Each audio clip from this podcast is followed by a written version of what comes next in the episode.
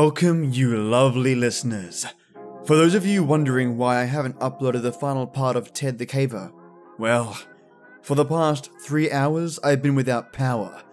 During editing and post production, the power went out.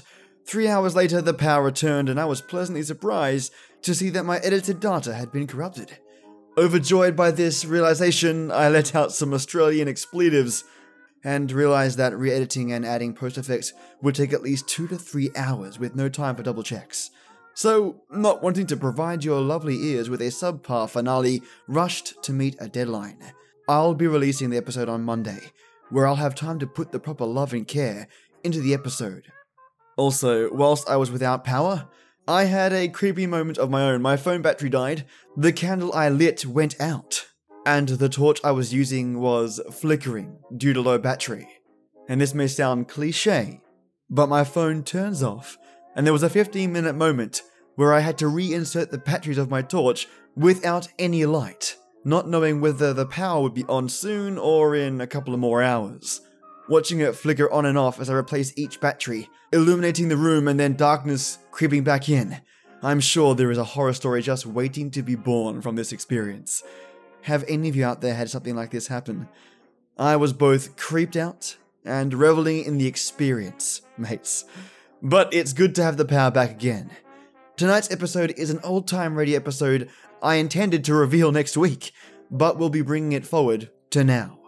A Scotland Yard inspector is chasing a killer and takes strange steps to reveal his target, who doesn't realize he's already been caught. Now, in short of losing power again, I'm going to sign off here, mates, and the finale for Ted the Caver will be ready for your ears Monday. Have a fantastic weekend, and share a tale, write a story, and best of all, make it gory. As always, my lovely listeners. Till next, we meet. In just a moment, CBS will present its weekly program of the world's outstanding thrillers, Suspense. Before we begin, the producer feels it incumbent upon him to reply herewith to the many inquiries concerning the solution of last week's story of the woman on the telephone called Sorry, Wrong Number. Due to a momentary confusion in the studio, an important line cue was delivered at the wrong time, and some of our listeners were uncertain as to the outcome of the story. For them, be it known that the woman, so remarkably played by Miss Agnes Moorehead, was murdered by a man whom her husband had hired to do the job. We should also like to announce that in response to many hundreds of requests, this suspense play will be repeated within a few weeks. And now, this is the man in black, here again to introduce our performance tonight of Suspense.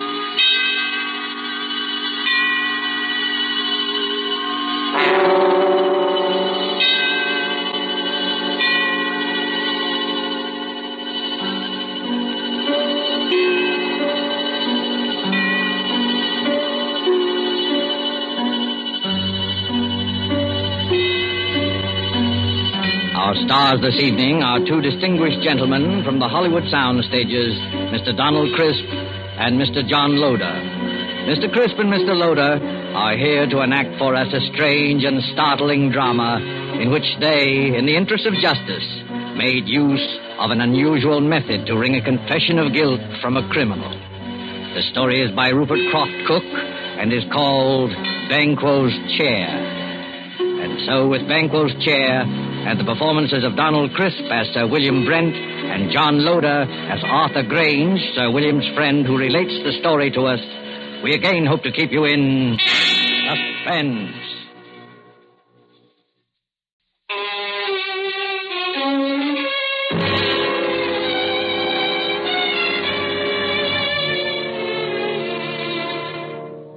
I would like you to look at this photograph. It's the picture of Sir William Brent, ex head of the English Criminal Investigation. I knew Sir William well, and he always terrified me. Not in the sense that he was brutal or evil, he was none of that. But look at that cold face, particularly his eyes. When he looked at you, you flushed with guilt. Every misdeed you ever committed in your life floated over your face. A glance from him made you feel as if you were stark naked. He saw you with all your defenses down. Sir William was the scourge of criminals, coldly unemotional, utterly without fear or passion. He tracked them down mercilessly and never lost a case. There was no feeling in him, no pity, no hate, nothing but terrifying, cold intelligence. And he was deadly to everyone he went after. I'm going to tell you about his last case. A case that, well, even recalling it sends real shudders through me. I swear it's true. I saw it with my own eyes. I wish I never had. I witnessed it in all its dreadful details. One night at the club, about 11 o'clock, a boy came up to me. Telegram for you, sir. I ripped open the envelope and read the telegram. Dear Arthur, will you come and dine with me at Turret House, Sydenham on Thursday? There will be several guests, and I think I can promise you an unforgettable evening. It was signed by Sir William Brent. I was annoyed. I don't like to receive telegrams so late in the evening, and Sir William could easily have phoned, unless he didn't want to go into details with me. I decided to phone him.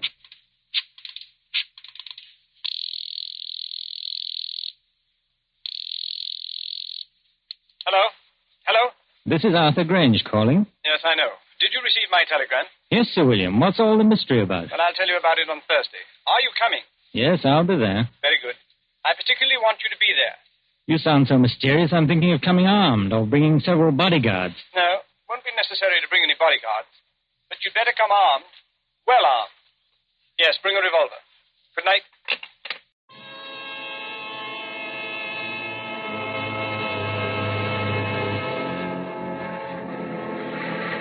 Early Thursday evening, I made my way to Turret House. A windy November rain slashed at the streets. Turret House is a huge red brick, unpleasantly somber mansion, an ugly product of Queen Victoria's time. There it squatted, back of the road, almost hidden to view by several dripping pine trees. The neighborhood had known better days. I walked up along the unkept path until I reached the great oaken door. I let the knocker fall once or twice, and the door opened. Good evening, Mr. Grange. I was waiting for you. Hello, Lane. Nasty night, sir, isn't it? It's not much warmer in here. There's a fire in the dining room, sir. Whatever made Sir William move into this drafty dungeon? Oh, we haven't moved in, sir. It's only temporary. Sir William just renting. We still live in the West End. Oh, I see. Have any of the other guests arrived? Yes, Mr. Grange. Miss Stone is here. Miss Stone? Yes, the mystery writer. This way, Mr. Grange. I'll show you to the dining room. Sir William will be down shortly. Oh, hello. I'm Roberta Stone. How'd you do? I'm Arthur Grange, an old friend of Sir William. Yes, I know. I've read some of your mystery stories and enjoyed them very much. Mm, thank you, Mr. Grange. Just what is going on here tonight? I don't know. Sir William sounded awfully mysterious. But then, I've known Sir William for a long time. He never lets anyone down. If anything, he understates. I know. He told me to come armed. He told me the same thing. Here's my gun. I must admit, I've never fired it in my life. This house is certainly a proper background for anything unpleasant. It's already been the scene of a crime. Oh? What crime? Murder. A particularly unpleasant one. Really? I must say the murderer couldn't have picked a more ideal spot. Mm, Isn't it a fact? You know, I once wrote a story. Good evening, of. Roberta. Uh, Arthur. I'm glad you're both on time. Hello, Sir William. Hello. A nice apartment you have here. A sort of uh, mausoleum and dining room combined. Hmm. You're a bit afraid, aren't you? Of course not. Why should I be? Your eyes give you away. What's all this about? You invite us to this godforsaken dungeon and tell us to come armed? Don't be upset, Arthur. I'm sure you'll come out of this all right. You mean we may be in some danger? Naturally, I wouldn't tell you to come armed otherwise. Who is this other guest, Sir William? There are two more guests. But first we'll have a drink, and then I'll tell you both all about it. Uh, Lane, Yes, Sir William? will you serve the drinks? Yes, sir. Now, I'll tell you what's going to happen tonight. This house, Turret House, was the scene of the Sydenham murder, a very famous case. Yes, I know about it. That's right. Uh, no offense, old man, but wasn't it the only case you never solved? You're wrong, Arthur. I solved the Sydenham case, but I couldn't bring the criminal to justice because of insufficient evidence. You mean you knew who the murderer was? Oh, yes, of course. It was the nephew. The police knew it, too. Then why in the world didn't you bring the case to a conclusion? Because the nephew had an absolute and unimpeachable alibi. To have arrested him would have meant waste of time and money and a release in the end. Besides, according to English law, a man discharged can never be arrested again on the same murder charge. Well, this is all very fascinating. Uh, has it anything to do with our being here tonight? Yes, Roberta, it has. In a short while, the nephew, John Bedford, will be here to dine with us. And, oh yes, the victim, Miss Ferguson. What? Well, wait. You mean Miss Ferguson wasn't actually murdered? Miss Ferguson is quite dead, has been dead these two years. You mean you're going to have the body of Miss Ferguson here at dinner? Oh, this is a little too much. If you'll excuse me, I'll dine elsewhere tonight. Not so fast, Roberta. Perhaps you'd better wait until you hear the rest of the story. This promises to be a very gay dinner. Oh, yes. Now, as you both know, I've never lost a case, except the Sydenham murder, which will be finished tonight. Now, I'm an egotist. I don't believe there's a criminal in all England that can outwit me. As a matter of fact, I've resigned from the criminal investigation for the sole reason of trapping Mr. John Bedford. It's hard to believe. Well, I told you I was an egotist. No criminal has beaten me yet, and no one ever will. You have an awful lot of patience. Mm, infinite patience. I devoted two years to this case, and now that my moment of triumph has arrived, I wanted to have some witnesses. A writer who will record the event, and an admirer who will applaud with awe the trickiness of my scheme. Well, if it's as gruesome as I think it is, I won't be here to watch it. Oh, yes, you will. Horror has a way of fascinating and hypnotizing people. Besides, Arthur, you'd be ashamed to run out now. I'll stay, of course. So will I. Good. Now, before I tell you my scheme, let me first acquaint you with the details of the murder. Exactly two years ago tonight, old Miss Ferguson.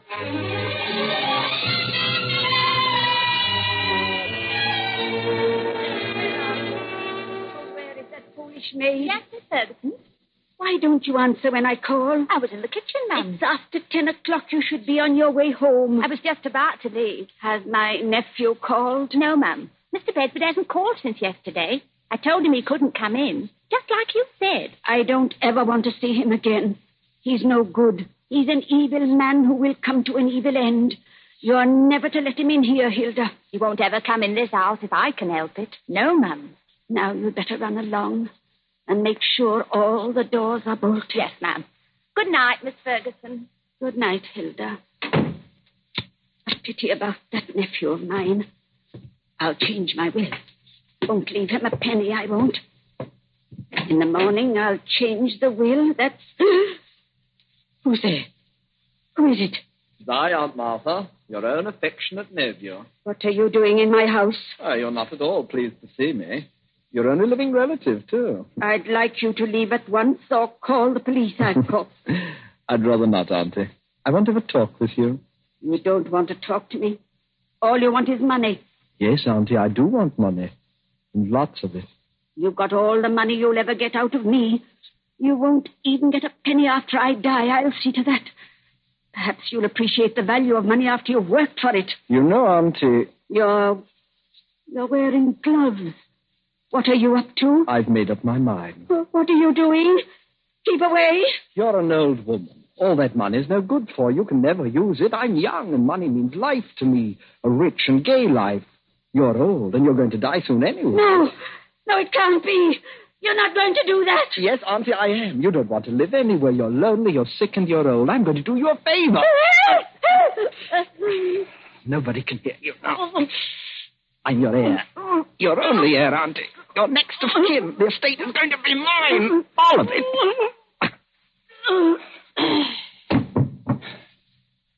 Now, don't you worry, Auntie. We'll have a fine funeral for you.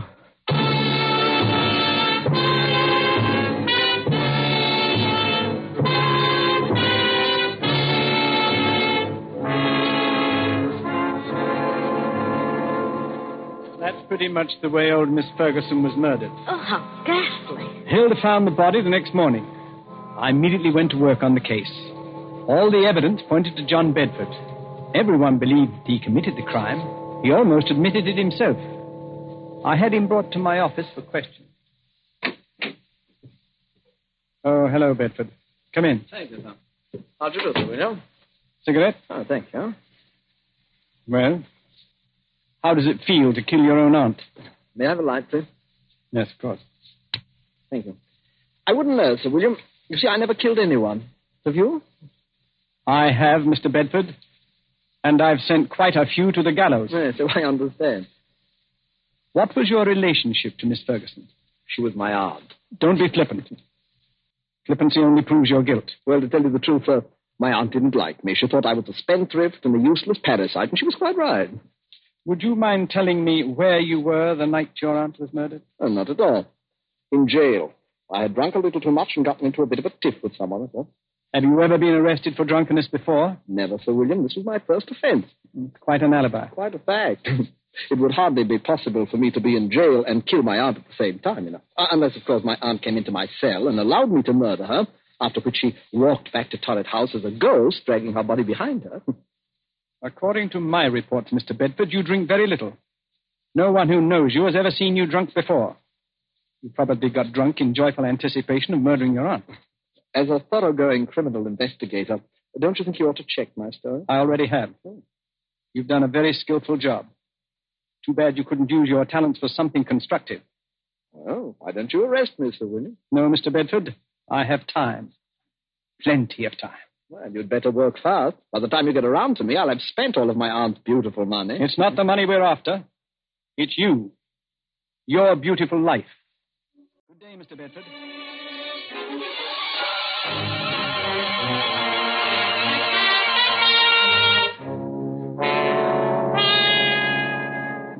That's how matters stood. I refuse to let any of my men arrest him. But how in the world could he have murdered his aunt while he was in jail? Perhaps he bribed the prison guard to let him out for an hour. Yes, Roberta, I believe he did. Unfortunately, the guard died of pneumonia soon afterwards, which left us no further source of evidence. As far as I can see at the moment, Sir William, you haven't a leg to stand on. You're quite right, Arthur. I haven't. Except that every man, particularly a criminal, has an Achilles heel. I discovered John Bedford's weakness. What is it? He's superstitious. Hmm. And it annoyed me tremendously that John Bedford was my first failure. Here was a clever, calloused criminal who laughed at me. No one had ever done that before. Bedford knew I could do him no harm, and he made the most of it. Carefully and patiently, I thought it over. I looked upon Bedford as you would look on a Chinese puzzle. There is no such thing as an impregnable defense. A few months later, I went to visit Bedford.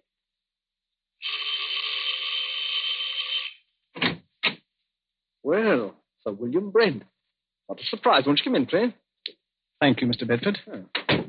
Well, I'm honored to have the great Sir William Brent pay me a visit. You're not after any more clues, I hope. It gets rather tedious, you know. no, not at all. I know when I'm licked. well, I don't want to appear smug, sir, but everyone has his Waterloo. Would you have a drink? No, thanks. I suppose you're curious about why I came here. Well, I, I'd hardly imagined it was a friendly visit. On the contrary, it is. You see, I admire brilliant people, no matter what they're calling. Oh, you're very flattering, Sir William. I've resigned from the criminal investigation. I'm a private citizen now. Yes, I've heard about that. Most people misunderstand me. It wasn't my love for justice that made me pursue my profession with such tenacity and uh, Success? with the sole exception of your case, of course. it was a game of skill to me, my wits against all comers. I lost in your case. But then we've all got to lose some time, haven't we? I don't believe you, Sir William. You're still out to get me. Well, there isn't much of a chance, is there? I'm afraid not, Sir William. I've kept out of trouble so far. Knock wood. Hmm. That's an odd habit for a man like you, knocking on wood. You're not superstitious, are you? Huh? Of course not. Just a habit since I was a child. I see. Well, now to the reason for my visit. I noticed in the papers that you're looking for a tenant for Turret House. Oh, yes, I am. I'd like to rent it. Well, the scene of the crime, huh? well, of course. Why not? There's no harm in it. As a matter of fact, I'll let you have it very cheaply.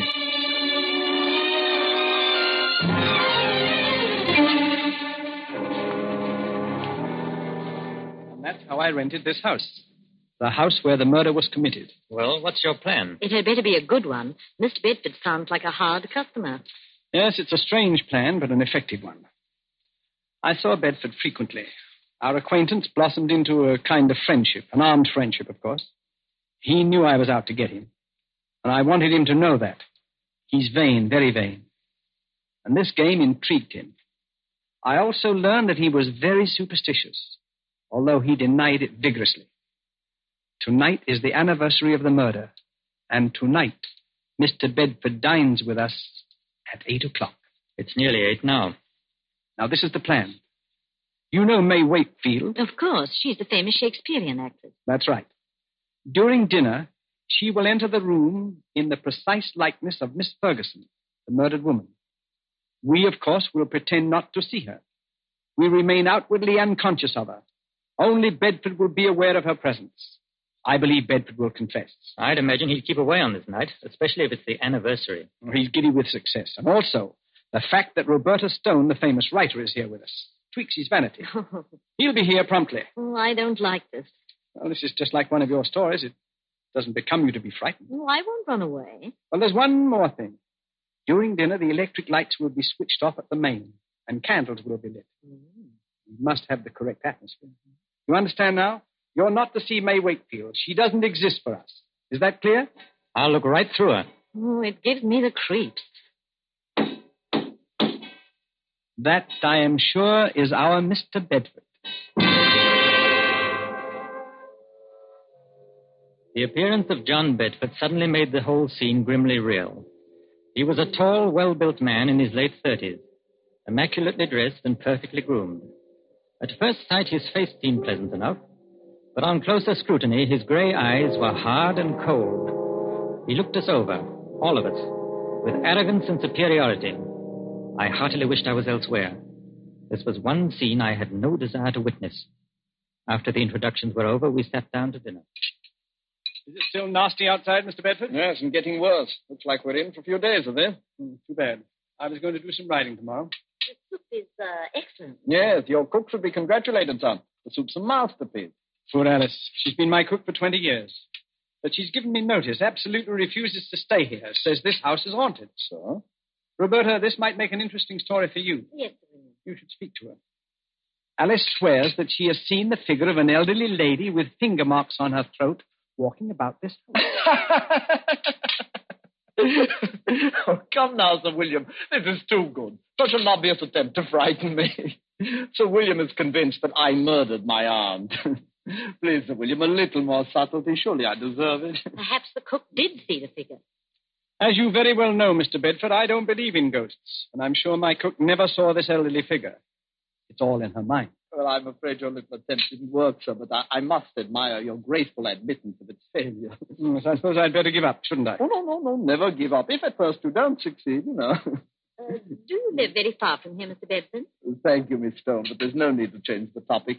I hope you find this game as amusing as I do. I'm sorry, Mr. Bedford, but this isn't my idea of pleasant dinner conversation. Oh, we'll talk of pleasant things. I saw a very exciting play last night. Excuse me a moment. It's really fearfully hot in here. Uh, do you mind if we get a little air, please? Oh, I'm sorry. It is rather warm. Lane, open one of the windows, please. Yes, sir. Awful weather, isn't it? Yes. I don't know how we're going to get home, really. That's a bad month of the year. I'd intended to go to the Riviera. For... What's the matter? Honest. Lane, what on earth is wrong with the light? I don't know, sir. Well, don't stand there. Light the candles. We can't sit here in the darkness. And get the chauffeur. He knows something about electric light. I'll call the chauffeur right away. I'm terribly sorry about this.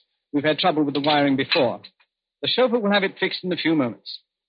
Now, let's get on with our dinner. If this is one of your tricks, Sir William, I... I... Or have some more wine, Mr. Bedford. It was a tense and terrible moment. I looked at Roberta. She was pale and frightened. Bedford, for all his poise, was uneasy. He didn't know whether Sir William was planning anything or whether this was really an accident. My heart was pounding away, and my palms were moist with perspiration. Only Sir William appeared cool. There was not a trace of emotion in his face. Oh, Mr. Bedford, you were saying about visiting the Riviera. Eh? It's quite a change from England at this time of year. Well, I suppose I'll make the trip next month when I... What's the matter, Mr. Bedford? Nothing. Nothing at all. I, I wish we could have some light. Rather difficult to see. Yes, I'm terribly sorry this had to happen just at dinner. Have a little more wine, Mr. Bedford. Yes, yes, thank you. The figure of a woman had entered the room. She had come in silently, like a ghost.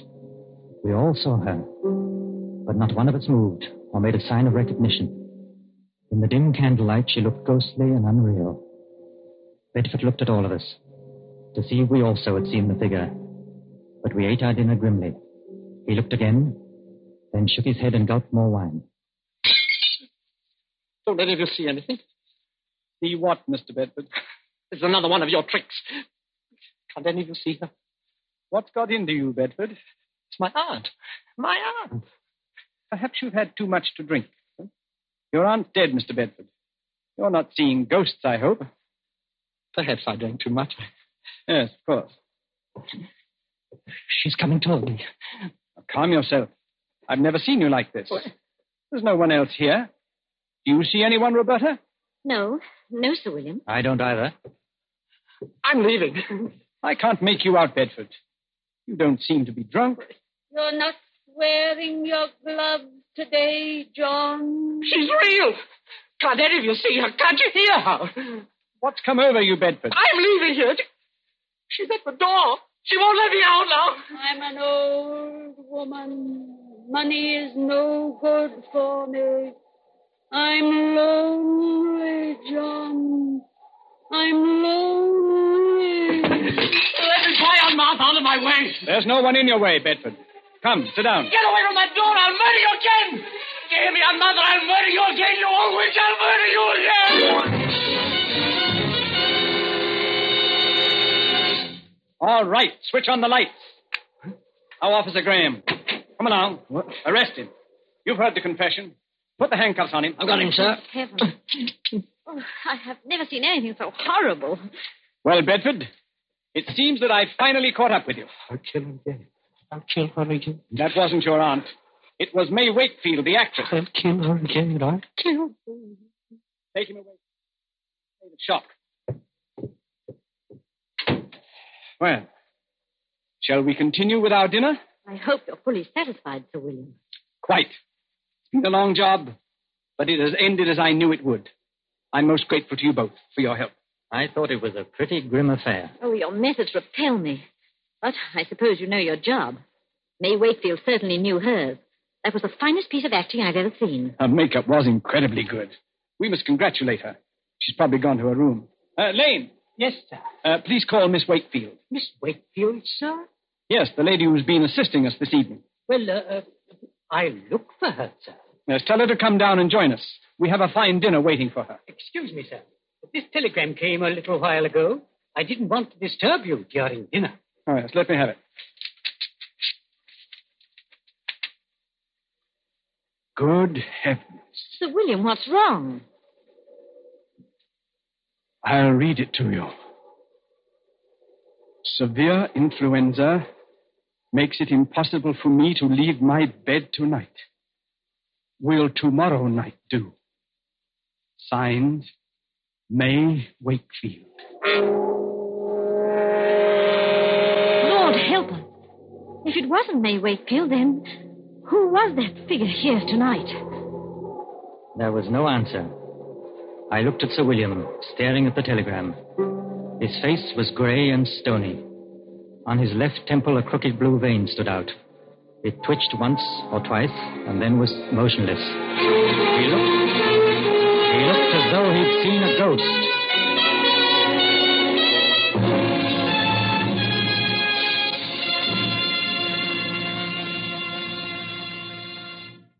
And so closes Banquo's Chair, starring Donald Crisp and John Loder. Tonight's tale of suspense. Now you may want to make a note of a change of time in these programs. Beginning next Tuesday, Suspense will be heard a half hour later, or 10 to 10:30 Eastern War Time.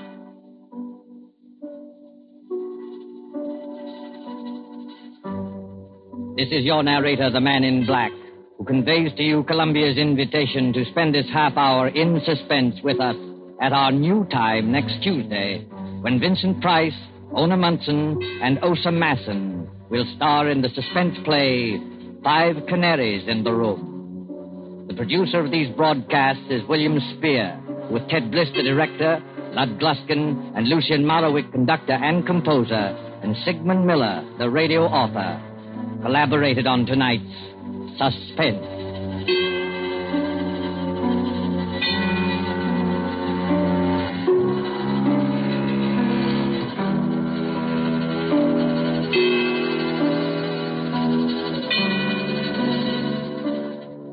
This is CBS, Columbia Broadcasting System.